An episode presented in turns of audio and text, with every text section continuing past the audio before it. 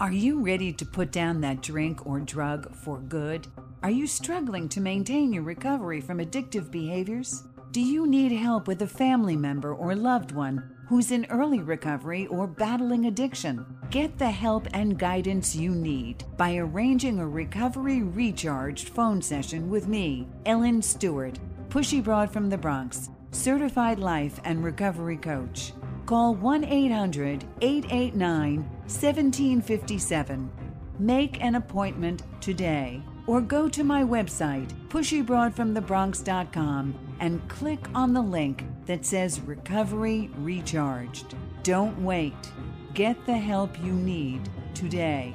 This is Ellen Stewart, Pushy Broad from the Bronx on TransformationTalkRadio.com. Welcome, welcome, Transformation Talk Radio listeners. My name is Ellen Stewart, and I am the Pushy Broad from the Bronx. I welcome you to the first show of the new year of Recovery Recharged with my illustrious co host. Happy New Year, Doc. Dr. Yeah. Pat, how are you? Yeah, 2022. It's all about you. That's right. We've got That's to make actually it our motto for the year. You're right. You're right. And well, it's all about, you know, it's a new year, so it's about taking care of yourself and mm. expanding your mind a little bit and learning new things. And if you're clean and sober like we are, it's about staying healthy mm-hmm. and every single day just taking it one day at a time, right? Yeah, boy. I know. I know. Yeah, I'm doing a little work to do that. Yeah. I get it. I get it. Well, you know, on this show, we talk about so many different things, and we've talked about um, alcohol and drug addiction and working in recovery and working a program. But we've also talked about what we call process addictions, which are addictions that have nothing to do with mood altering substances. And we've talked about eating disorder, we've talked about uh, gambling, we've talked about a variety of things. And today, we're going to talk about something that um, everybody is aware of of, especially parents. So, this is going to be uh, particularly fruitful for parents out there who are watching their kids take part in social media to the tune of having it take over their entire lives, right? Don't you see that as a problem, Dr. Pat? Yeah, I, I think it's so much as a problem that some of the people that I work with uh, said to me, if you want to understand the full range of my addiction, watch the television series Euphoria. Right. And I said, okay. And I did. And I watched it, binge watched it almost. Right. But I watched it for a reason because mm. she was telling me something through that series she couldn't articulate. She couldn't speak it. Okay. Right.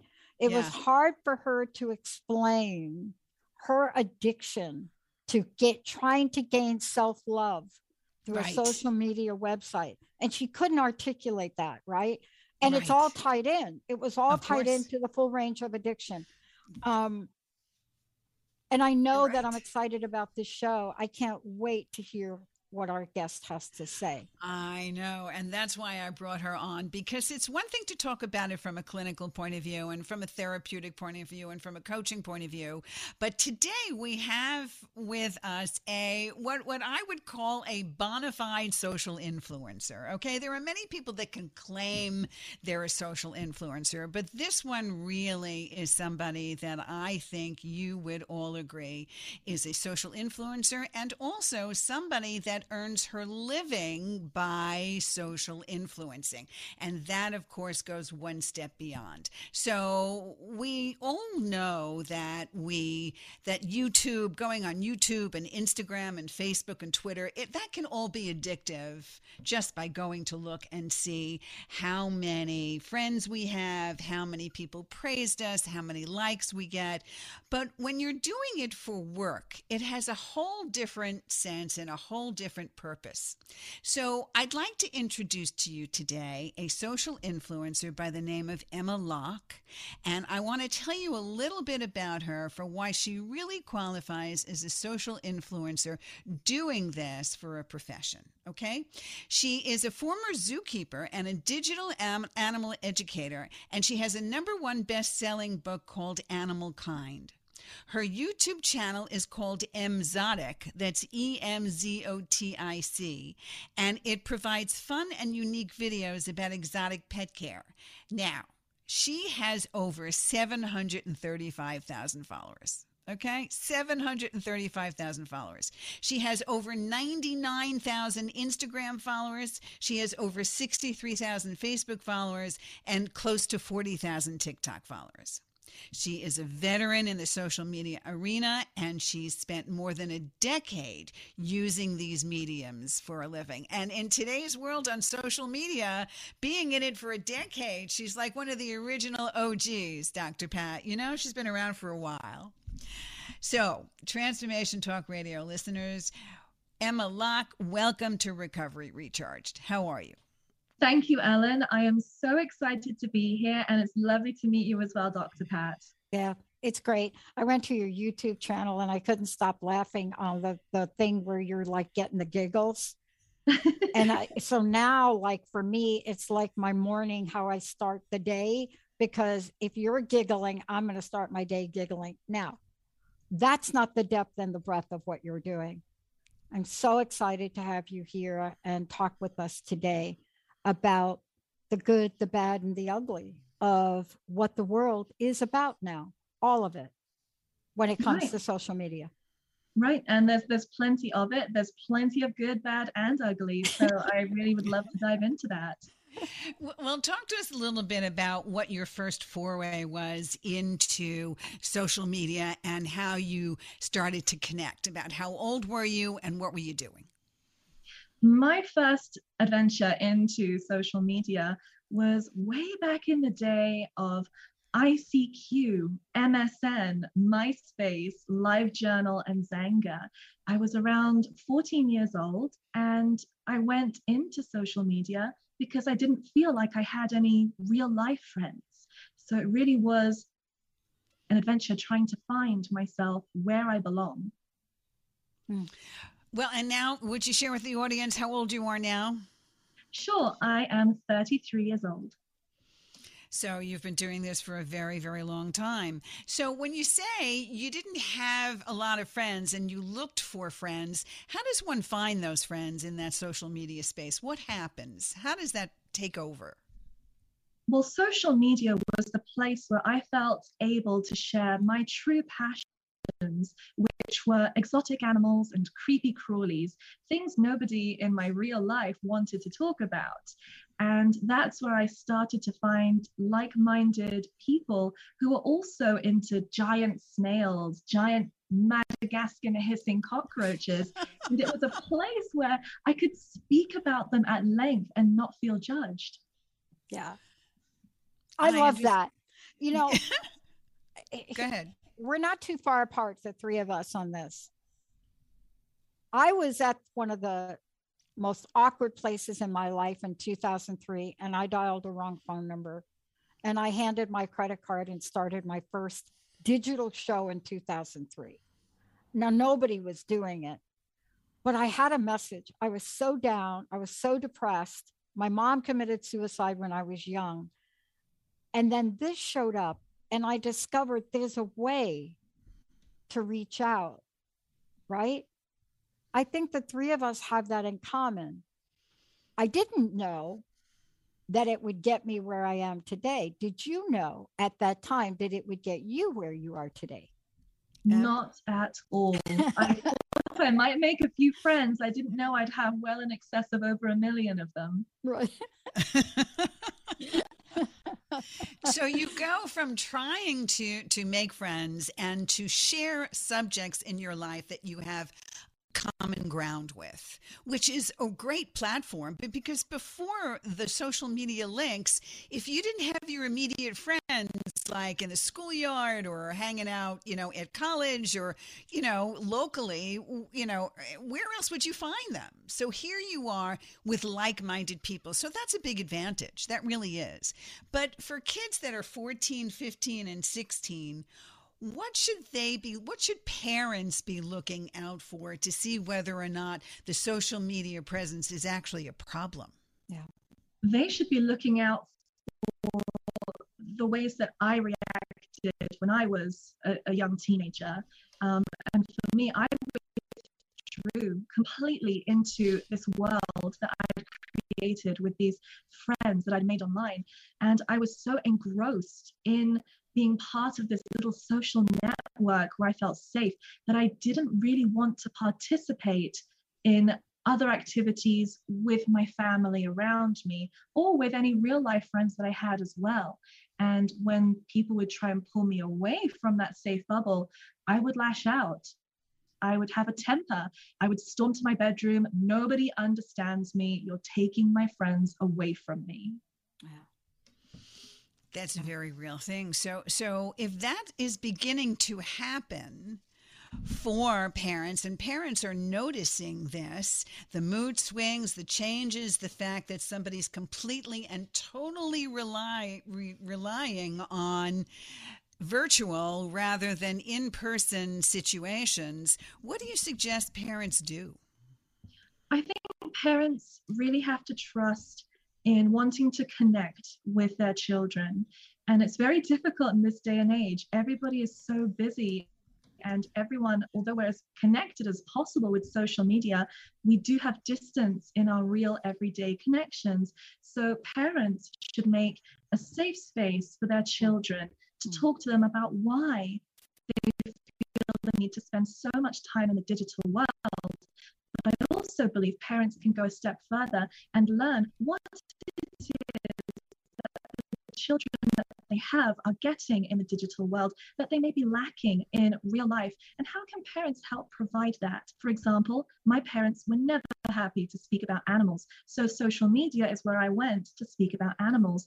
Perhaps if my parents showed a little bit more interest and made a safe space for me to talk about such things, maybe I could have shared that and bonded more deeply with my parents. Mm. I love that you're bringing that up. I want to ask you a question about behavior, if I could um, I was out in a, let's just call it a, a car service, an automobile service place, and you have to sit in the waiting room, right? And what I observed was this young boy with a coloring book, and he was coloring, and his mom on her phone. He couldn't even get her attention. And the question that I ask you, and perhaps you can comment on it, is nine times out of 10, we're following the lead. If we're not following the lead of our friends that are like you, like you were plugging in, what are the cues the parents are giving when they cannot put their cell phones away at the dinner table? Right. I don't know that that was your experience, but certainly you must see that now, right? Right. That was definitely not my experience, yeah. but I do see that every single day, exactly as you uh, portrayed that. And I would say that if you are relying so much on digital devices to become a second parent, don't be surprised when it becomes the preferred parent. Exactly. I love that quote. I, I, I, Jacob, we got to pull that quote out. That's that right there has got to be a social media post from from Emma. They're threatening to take all of my social media accounts away from me because I'm so bad at it. Right. so uh, 2022, it's on my list to hire somebody like you to teach me so that I'm not posting something that has nothing to do with anything and not even doing it in the right place. But it's become a way of life, hasn't it? It has. And in many ways, although it can seem scary, it's an important way of life because it teaches us different ways to connect. It gives us the ability to learn important things. And as long as we learn to utilize social media in a way that is healthy for us, our families, and in particular our children, there are so many wonderful ways in which we can incorporate uh, social media into our lives very healthily. So, based on your own particular experiences, how did you go from being involved in social media and deciding, number one, you could turn this into a business from a hobby? And number two, how do you also take a look at making sure that this doesn't become an addiction for yeah, you? Yeah. Well, uh, I am guilty of allowing social media to become very addictive for me in the worst ways, which I'm sure we'll touch on later. Um, but I first re- discovered that I could make a living from social media when I started watching YouTube videos. And at first, I was just looking at funny cat videos because back in the day, it was just funny cat videos. And I was happy with that. I wanted to watch Keyboard Cat on repeat. and then I started realizing that there were people out there saying, by the way, this video is sponsored and I'm getting money for creating this video. And I thought, hold on a second. Could I possibly get paid for talking about my absolute obsession with wildlife. So that's where you started. That's fantastic. So slowly but surely, you began what? To make videos and post them? Is that the next step? What happens? That's exactly what I did. I had a, an old digital camera and I used to make just silly little videos in my room. Originally, they were dancing videos because that was also really hot back in the day, let me tell you. Um, and eventually, I started bringing in my animals and deleting my older videos, which were very cringy. And immediately, as I started sharing what I was truly passionate about, I had this overwhelming response from people who were looking to learn about these fascinating creatures and who'd never seen a woman sitting in a bedroom holding hawks and owls or talking about armadillos and, and holding one up to the camera. It was very unique content at this point. Wow. Um, I want to ask you about something, um, if I could, because sometimes things will show up. And Emma, I know you've worked with people and are familiar with this. Sometimes things show up and we don't really think about social media, although I do now. And he, let me just give you this quick example. I was hired by a parents to try to get underneath why their child wasn't sleeping at night. And it took me a little bit and then I got it. And so sleep, not sleeping is a major issue. I don't care what age you are, but if you're a youngster and you're going to school and she was an athlete, I mean, the whole thing, right? If you saw the bags under her eyes, and I ruled out addiction and recovery. And by the way, Ellen, that's why they asked me because they were sure that she was like taking she was doing something. drugs. She was doing something. Yeah. Mm-hmm. And then I started to follow her on social media. And she now, was posting all day and night. All right? night. Looking. She had her phone in the bed. And every time the phone went off, she picked up the phone and and so parents were clueless. Exactly. Now, many people would say to me, that's not an addiction. The parents should just know better. I want to get your take on that because that behavior to me is the equivalent of looking at an addict and sticking an addict in a place that has unlimited amounts of cocaine and saying, don't do it. Right. That's right. You're absolutely right. So, Emma, tell us how it began for you and how it sometimes is where you have to walk away. What are the things you feel when it becomes compulsive for you? Well, for me, it's exactly as, as Dr. Pat just mentioned. I can find myself staying up incredibly late because I can't switch off. And when I can't switch off, I look to find something to fill the gap because who wants to lay there uh, awake at night with your mind racing with thoughts? So instead, I personally will go and I will read about something that catches my interest or see what my friends who are waking up around the world in other places might be doing.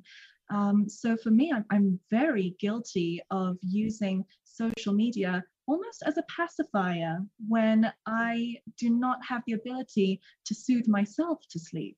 Mm. That's a very real thing and I many, love many, that phrase, right, yes, Ellen? Pacifier. Exactly, to use I it as a that. pacifier. But you know that one of the one of the most widespread diagnoses today is ADD, right? Attention deficit disorder, and this is something that is fulfilled by social social media. The quick turnover, the instantaneous reward, right? The instant gratification, the external validation, all of those things that are become real mental health problems and and Those are some of the things that I certainly want to talk on. Um, there are many people involved in social media that are constantly looking for external validation. And maybe Emma, you can explain to us what what you what you think that means. I think when we're searching for external validation through social media, we're looking to connect with people who we can identify with, or if we are looking sometimes to see if we are doing better than other people, comparing ourselves, making sure that, yes, actually, so and so from high school doesn't seem to be doing as well. And, and that makes me feel good because she was always better than me in class. Uh, and, and I think that can become very toxic. So, although it's not always necessarily an awful thing to go on social media to see how everybody is around you, it can become toxic. Mm-hmm. Um, I want to ask you about this question because it really ties into what you just said. I, I and believe me, I do. I went through this last year. Um, I, I do a, a video message almost every year. And one year it was just a reel of bloopers. It just was. I just, the fireplace was, I had hot flashes and I had this dog. And I don't know if we go to break, I'll bring the little dog. And it's a little mechanical dog that I use when I'm sad. I turn the dog on because it's a laughing dog. It literally will roll over and laugh. I will do whatever I need to do to get out of my mood swing. Just saying. So I did the video with the dog, and people really liked it. And they wanted me to continue the dog. And I gave the dog a name. And I started to post things like somebody would say something, and maybe I didn't agree with them, and like the dog would laugh. Here's the hook that I found. So I had to stop with the dog because I didn't know how to overcome this. But this is the same hook we get in addiction, whether it's alcohol or drug. And that is we look for external validation. If I am not posting exactly what they want me to post, then I take that personally. And the experience of being out in public with a million people, how do you, big question, how do you overcome the addictive nature of wanting to please? Because that is part of social media addiction, isn't it? It is. And I have been the biggest people pleaser. For me, when I first started my social media journey, I was posting what I wanted to. But as the sponsorship started coming in, as more people started coming in, I felt more pressure to deliver what they were asking for and what they wanted. And there is a balance to be struck because you should be giving your audience value in a way that is digestible for them and in a way that is still true to you but I have lost my way in the past on this journey, and it really sucked the joy out of my work and social media for me for a time. Without a doubt, you begin to ride the roller coaster of likes and dislikes and negative comments and positive comments, and that dictates your every move. And this is some some of the work that I do in recovery coaching, and I know Emma and I have worked together in terms of this situation, and we and some of the specific things that come out of social media have really been terms that have been coined because of the social media, like external va- validation, like the savior complex. Let's talk about that a little bit. I, you know, being, you know, just idolizing and being idolized and having a savior complex. Emma, talk to us about how that has affected you. Well, imagine you are just starting out on posting whatever you want to on social media, and people start coming to you with questions and you're able to answer these questions, which can sometimes result in saving the lives of their animals. And they're coming back to you saying, Thank you so much. You, you saved my animal's life. You helped me so much. Now, that is quite a big high to experience for somebody who just wanted to talk about animals online. And that does become addictive but you also have to be able to draw boundaries because every day I receive on the low end 300 DMs, emails, comments, and I can't get back to everybody. And what happens is that those who I can't respond to see those that I can respond to, and they get extremely, in some cases, hurt that I was not able to give them the same amount of attention. And that can really bring you crashing right back down to earth with the responsibility of being idolized. Oh my gosh. You know, um, can I just piggyback off that? And I also want to talk about imposter syndrome, if we could. Now, I had imposter syndrome for a decade or longer. I, I used to wake up after I graduated from my doctoral program. I went back to school later in life because I got fired. Actually, I've been fired from every job I've ever had. but I went back to school and as I, after I graduated, I would have a recurring nightmare that I'm up on the stage getting the diploma, and the nightmare would be that the dean, who never liked me, looked at my school record and saw I was three credits short. And it's the same thing. My thing got pulled. Many people don't believe the imposter syndrome can happen on social media. Many people in my profession. And I've said to them, oh, yeah, What's your experience with it? And let's tell people what that means to people. Well, I, I wouldn't be able to share the professional definition of imposter syndrome, but what it means to me is, is not feeling like I deserve yeah. the recognition and the praise that I receive on a daily basis. Yeah. Yeah. And that too can be a driver for people to even become more and more addicted. Would you say that? I think so because then you're you're chasing that validation. People want to to deserve the praise that they receive. At least I do. And so for me, I'm constantly studying, constantly learning, and, and updating my knowledge as much as possible so that I am up to date. So I feel like I do have the ability mm. to be an authority on the subject of animals and pet care. Yeah, we think you're an authority. We think you're authority on a lot of different areas right here. Uh, and what your message is and so insightful. And Ellen, isn't that the reason that you know you brought this show and this episode forward?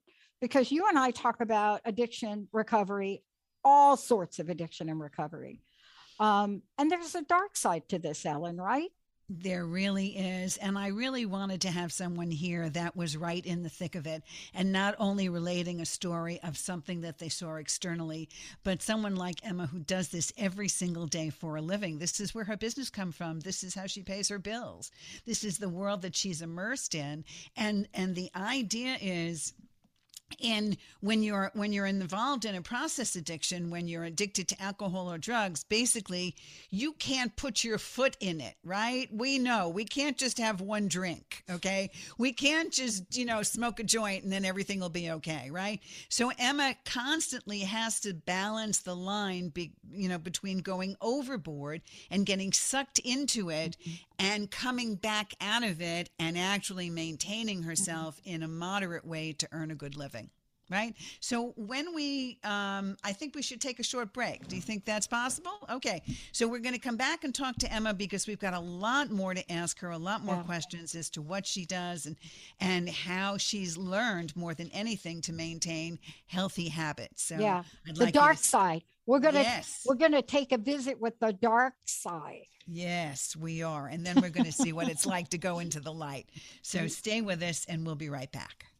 Hi, everyone. I'm Dr. Pat. I'm the host of the Dr. Pat Show. Is your life stressful and unfulfilling? Would you like to make changes but just don't know how? I want to recommend The Necktie and the Jaguar, fabulous book by Carl Greer. This is a memoir. It has questions that help us understand what our story is about, how to change it, and how to live a life that is so aligned with who we are. For more information to purchase the book, go to transformationtalkradio.com or go to carlgreer.com. Are you ready to put down that drink or drug for good? Are you struggling to maintain your recovery from addictive behaviors? Do you need help with a family member or loved one who's in early recovery or battling addiction? Get the help and guidance you need by arranging a recovery recharged phone session with me, Ellen Stewart, Pushy Broad from the Bronx, certified life and recovery coach. Call 1 800 889 1757. Make an appointment today. or go to my website, pushybroadfromthebronx.com, and click on the link that says Recovery Recharged. Don't wait. Get the help you need today. This is Ellen Stewart, Pushy Broad from the Bronx on TransformationTalkRadio.com.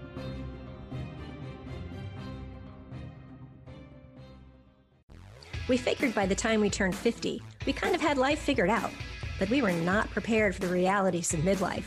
Tune into And That's When I Realized the truth and comedy of midlife with me, Susan Dolce. And me, Leon Dyer, every second and fourth Thursday at 1 p.m. Pacific on TransformationTalkRadio.com. You're not alone in these challenges, and sometimes you just gotta laugh. Find us at SusanDolce.com and LeonDyer.com. Want to ignite your best life full of joy, passion, and purpose? Then join me, Stephanie James, for The Spark, Wednesday nights, 6 o'clock Pacific Time, 9 o'clock Eastern, on TransformationTalkRadio.com, and learn how together we can illuminate the world. Learn more on stephaniejames.world. The best is yet to come.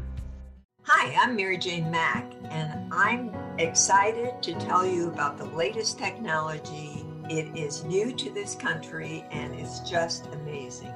It's out of Germany. The Healy is state of the art technology for improving and changing the body vibration. I have more information about the Healy on my website, maryjanemack.com, or you can call the office at 888 777 4232. Welcome back. Welcome back. This is Ellen Stewart, the pushy broad from the Bronx. You're on my show, Recovery Recharge, with my wonderful co host, Dr. Pat. And we have a great guest, M. Locke, who is a social media influencer whose uh, brand is Emzotic who has close to a million followers in all of her um, social media circles. And we are talking about whether or not social media is uh, can be an addiction and whether or not it could be a serious mental health problem. So thanks for coming back with us. And now I want to talk to you about some of the darker sides of social media influencing. And let's see how Emma has handled that in her career. So we talked a little bit about about external validation and having a savior complex and what it's like in an imposter syndrome. But let's talk about the whole self esteem issue okay? That whole thing where how do you measure yourself against another human being on social media? How when you begin to compare yourself to others in this field, how does it help you and how does it hurt you? Well, the way that it has helped me has been that I've managed to come to terms with the fact that I, I, do know what I'm talking about. I do have worth and I bring something extremely valuable to the table. But this was not always the case. When I first started on being a professional social media influencer, and by that I mean getting paid and taking my job very seriously, I, I did start comparing myself to others who are very similar to me in this space. And not only that, but comparing how good really are they? Because it became very aware to me that as much as I would try my best, there were people out there who, no matter how hard I would try, would find fault in everything I did. And they would create websites specifically to talk about how awful myself and other people in the space were. That's a terrible thing. I mean, not only do you have to get eh, eh, people uh, complaining about you negatively, which certainly affects you, but you go through this this head trip yourself, right? How many more followers do they have? Are they doing something better than me? Right? You go through that whole internal dialogue, yeah. Yes, you do. And that's not an internal dialogue I ever thought I'd be predispositioned to have. But when you're trying your absolute best and you love what you do, and then you discover a place where anybody can say their true thoughts about you, it it can be a little bit of a slippery slope and for me it opened the door to one of the darkest most embarrassing and and uh, anxiety ridden times in my life hmm. You want to talk about that a little bit we can uh, I discovered through a journalist what one of these websites were. And I was shocked because on my social media, everyone who was engaging with me was lovely and fun and praising me. And then I would see these comments on these websites where things were horribly derogatory and it, it made me start to take on board those comments and it made me ugly I started looking at why are they talking about me in this respect, but this other creator seems to be getting off quite lightly, or why is it that this creator is is suddenly so much more on a pedestal than I am. What am I doing wrong? How can I change that? I need to switch up my content to, to win their approval. And it was a really, really negative time. Yeah, believe me, I know that feeling. I mean, I've been doing this 20 years. And, you know, when I started this, myself and three other people, two other women, uh, Robin Brender was one of them, Patricia Raskin, another one. We were the only three people, to our knowledge, that were doing anything about positive talk. And once social media started to take off, and by the way, I started in digital media. So I've been plugged into this format of digital media for two decades. I, I completely understand. I mean, for me, the feedback you know, was horrible. Oh, yes, absolutely. Absolutely horrible thing. I started back in the late 80s with my first PC and then started going completely virtual in the beginning of, of like you, about two decades, but completely virtual with Pushy Broad in 2015. So we've been around for a while.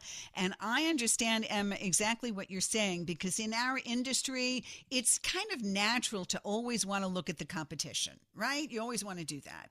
But I'm telling you, what I have learned in my industry, because how many coaches coaches are there out there? I mean, like a gazillion coaches, okay? The more you go down that road and start looking at other coaches, the more you slowly begin to lose who you are and what your identity is. And you're absolutely right. You're riding the roller coaster of other people's feelings, other people's attitudes. And when you decide that you're going to try to please people rather than please yourself, you completely mm. lose it 100%. So yeah. I understand. So and, and you also mention here not only people pleasing, but the downfall of relationships. Can you talk about that a little bit, Em? Absolutely. I started to view the friends that I'd made within the space as cold, hard competition.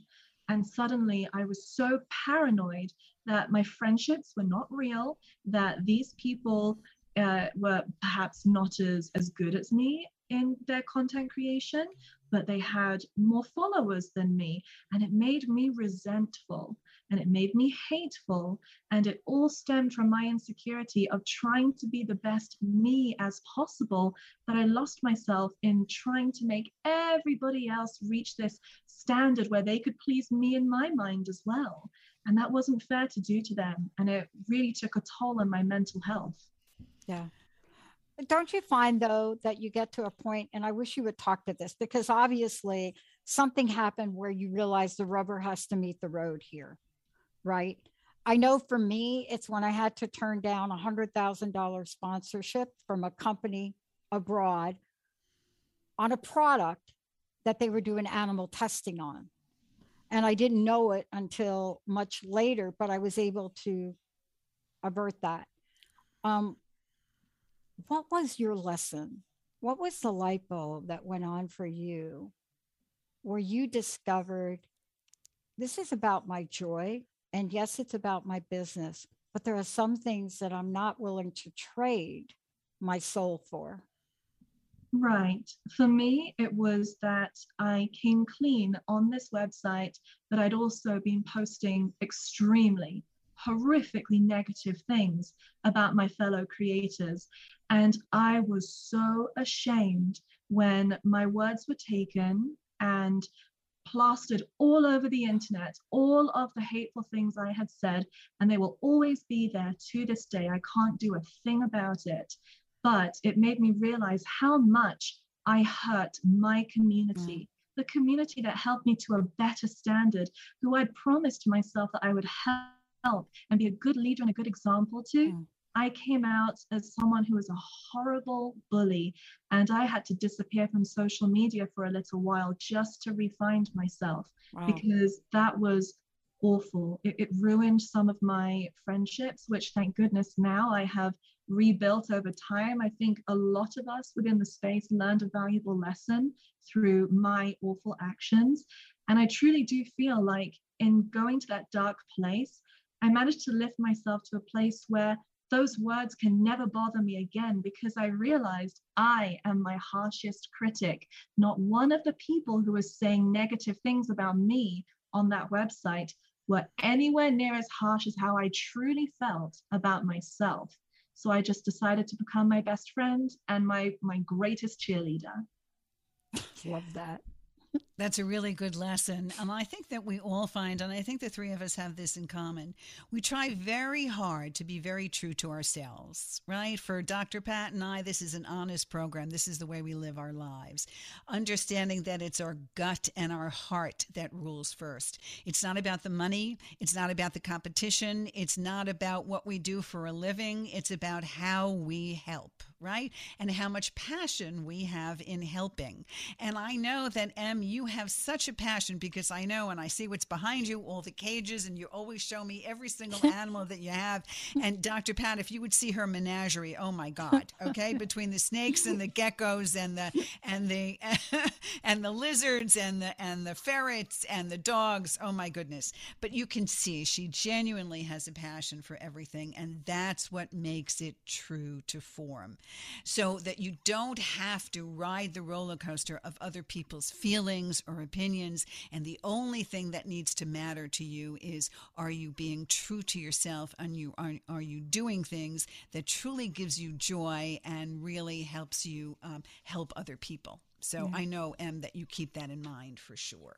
I do. And another very valuable lesson I learned from it is that I cannot compare myself to others who have more subscribers or more likes because every one of the creators, especially within the pet space, they bring something unique and different and we don't always have to agree. And sometimes others are making more money and sometimes others have more subscribers but they each bring their own unique perspective and magic to the space which cannot be replicated or stolen by another creator who wants the same numbers. So you just have to remain true to yourself. And i think this is true in every aspect of life. We bring something unique that no one can take away from us no matter what. You're right.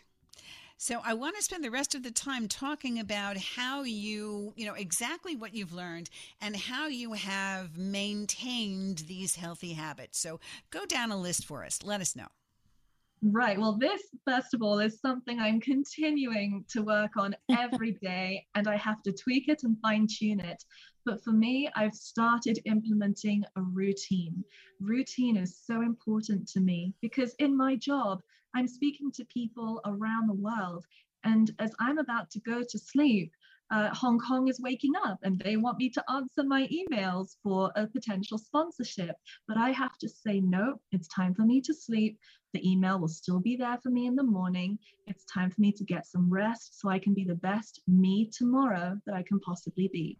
Routine matters to me. Okay. Yeah. And we already talked about not comparing yourself to any other creator, correct? Yeah. Correct. That is an extremely important one because all creators are constantly creating content. If they're not, they're not earning and they're not paying their bills. And it can be difficult to see somebody else in the space really thriving and creating wonderful content for even your own audience to consume because we do share audience members. Uh, but the important thing to remember is this is a this is like the the ebb and flow of the sea. Sometimes your energy is up and your creative juices are up, and sometimes they're down. And sometimes when you're riding that high, the others are taking a rest. So it's okay to cheer for others. Yeah, I love what you're talking about because the word that comes to mind is boundaries, healthy boundaries. And, you know, it is so important because there's a level of consciousness and conscious decision making that you're talking about, and knowing yourself well enough to know what's negotiable and what's not. Um, I get asked all the time as we're going to go from one channel to 10 channels in 2022. I get asked all the time, how do you decide what channel you're going to put up. And I said, here's the thing with us we'll talk about everything from sex to spirituality, but it's how we're talking about it.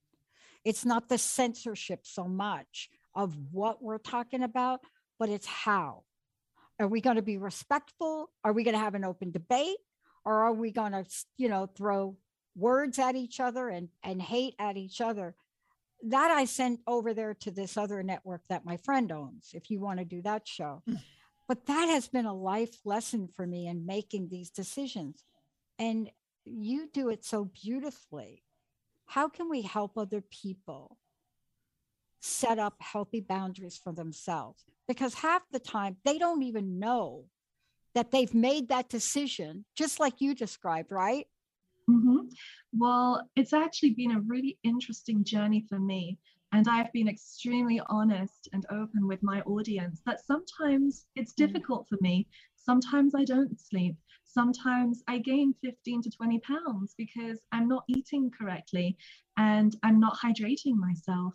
And it's something I speak about very openly, especially on my Instagram stories, where I share every single day what I'm getting up to. And I do it in a very honest fashion. And now my own followers remind me every few days, Em, you've been posting a lot. Have you hydrated today? And these are my followers. And they're saying, Em, thank you for giving me the opportunity to look at my own health. I would really like to adjust some of my own uh, habits day to day. And I'm also going to prioritize my sleep. And I'm also going to prioritize my hydration or getting my steps in for the day. And not only now do I share this with my followers, but they hold me accountable too. All of these things are really important, but I think we also have to remember something that makes us really vulnerable. And that for all of us is the fact that the three of us have brands right? With M Lock, it's Emzotic. With me, it's Ellen Stewart. It's the Pushy Broad. With with you, Pat, it's Dr. Pat and and Transformation Talk Radio. And no matter how much we live in our authenticity, we are still not 100% connected to our brand we still have to maintain our individuality and our own personal identities when we finally do shut that digital media off for the day. Wouldn't you say so, Em? Oh, absolutely. To me, Emzotic, she is a heightened version of me and she is a superhero. She has it going on. Oh my goodness. But when I turn the camera off and when it's just me having dinner with my dogs or my friends, I, I'm not a superhero and I have to treat my body as it is. I'm human and it needs to be rested and it needs to be fed and watered and cared for because otherwise I can't be that superhero to help everybody else. Oh, I am an introvert. I am so far on the Myers Briggs introvert scale that it, they made me take it like four times. But this is my passion. I stuttered when I was a kid something happens to me when I get to talk with people like you. There's a whole level of me that comes forward. But if you were after the show, like and you and I were in the same room, you'd say to me, Are you okay? Are you okay? And I'd say, Yeah, I'm great. And you'd say, Well, you don't look great. You don't seem like yourself. And I'd say, You mean like my radio self? I'm an exactly introvert. Right. I need a little break. I hear you. Look, okay, you know, everybody said, you know, why don't you come across like a pushy broad and a pushy broad and all of that stuff? I mean, the reason I started with the pushy broad is because everybody told me I was always so outspoken, especially on the air and especially when I coach. But when I have turned off and I have shut off my virtual experience for my last client, or I, um, or I've gotten off the radio show or off my podcast I just want peace and quiet. Mm. I don't want to talk. I don't want to talk to anybody. If if my friends are social and they want to talk to me on the phone, the the answer is probably no. Okay. I'm tired of talking. I don't want to give anybody my opinion. I don't want to coach anybody. All I want to do is just have a nice quiet meal, maybe binge on Netflix something, you know, mm-hmm. or, you know, a show like Euphoria and just be very peaceful mm. and quiet. So we are not always our brand. And that's a very important thing to realize because we have to separate that. We have to maintain those strong boundaries within ourselves. And I think one of the things that parents have to understand is is it's all about limiting the usage and frequency of social media, which is the most important thing. And Em, I think you do that every single day for yourself, basically, right? Essentially, I, I have to, because if I don't, I will not be healthy enough the next day to work and pay my bills. So I do have to limit where my attention goes, which is very difficult when I have to post on TikTok, on YouTube, create content, release an Instagram story, which is different from a reel, which is different from a post, which is different from Twitter. And all of this can really clog up the mind. So I do have to step away and remind myself to recharge my batteries and that it's okay to do that. The world is not going to fall apart if Emzotic decides to get eight hours of sleep. you know that's a big thing. And one more thing for for all of us older people out there that that always poo poo social media and tell people oh it's nothing and it's easy and all you do is pull up a post and all of a sudden you have a million followers. I mean really. Em just give us a quick rundown. We have about four minutes left. Just give us a quick rundown in the next minute or two of exactly how involved your day is and how long and hard mm. you work. This day is no joke people this is real. Go ahead. This is real and it's no joke. For me, I get up, I have to go through multiple emails for sponsorships, I have to negotiate contracts and also my fair amount of pay. Then I have to start creating content because if I'm not creating content, I become irrelevant within 24 hours. It also means if I choose to take a holiday, other people are out there being discovered when I am taking a rest, which means someone else can bag that life changing sponsorship just because they posted at just the right time for the algorithm to push that to the right casting director, the right publishing house, the right person who can make it go So it really is very difficult to feel like a human being and not so much a robot, but also more to the point, this is what your children are also contending with because the algorithms, the computers and numbers that decide what your children see and when, it's all formulated to keep everybody hooked. It's a rabbit hole. How many times has somebody clicked on one Instagram reel or a Facebook story and 20 minutes later they think, hang on, why did I even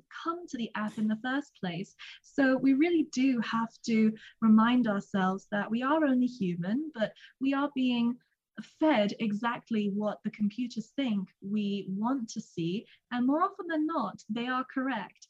So we should definitely check ourselves as much as possible and say, you know what, I am being kept here for the benefit of multiple uh, uh, companies and their profits. So maybe it's time to step away and have a real life for a little while. What do you think, Pat? Does that apply to you too? It does apply to me. I mean, you know, I've been taking a page out of uh, Brie Larson's uh, playbook um, and watching the way she gracefully has said, COVID's here. I'm going to create these cool videos. Oh, wait a minute. I got to go back to my real job. So I'm not going to post. I mean, part of this is telling people what you're doing um, and why you're doing it. And I know for us, you know, social media for us next year is going to be really important. And we're finding our way. I don't know if we set a goal where 100% of the people are going to love us 100% of the time, then we're going to be disappointed 100% times 100%. And I think the message, one of the messages you're sharing with us is yeah, we make ourselves vulnerable. Are you prepared to do some self care around it? And that's a very important thing, and it's a very important question. Schedule breaks, maintain boundaries, and most importantly, remember that you separate yourself from the brand. And like you said, Em, bring your own authentic- authenticity to it, have some accountability, structure, and balance in your life. And most importantly, make sure that this is not the only thing in your life. Develop a very interesting external life that does not center around social media. So uh, thank you so much. M, yeah. go to Emzotic, E M Z O T I C. Her videos are fantastic. She's posting constantly. Please become one of her 735,000 followers on YouTube. You will not be disappointed. Thanks so much, Dr. Pat, for joining me. The first episode of the new year. Happy New Year to everybody. Happy New Year. And I just You've been listening to Recovery Recharged with certified life and recovery coach Ellen Stewart, pushy broad from the Bronx. Don't miss your next opportunity to let me help you recharge your recovery, let go of your secrets, and change the way you think, feel, and act right here on TransformationTalkRadio.com.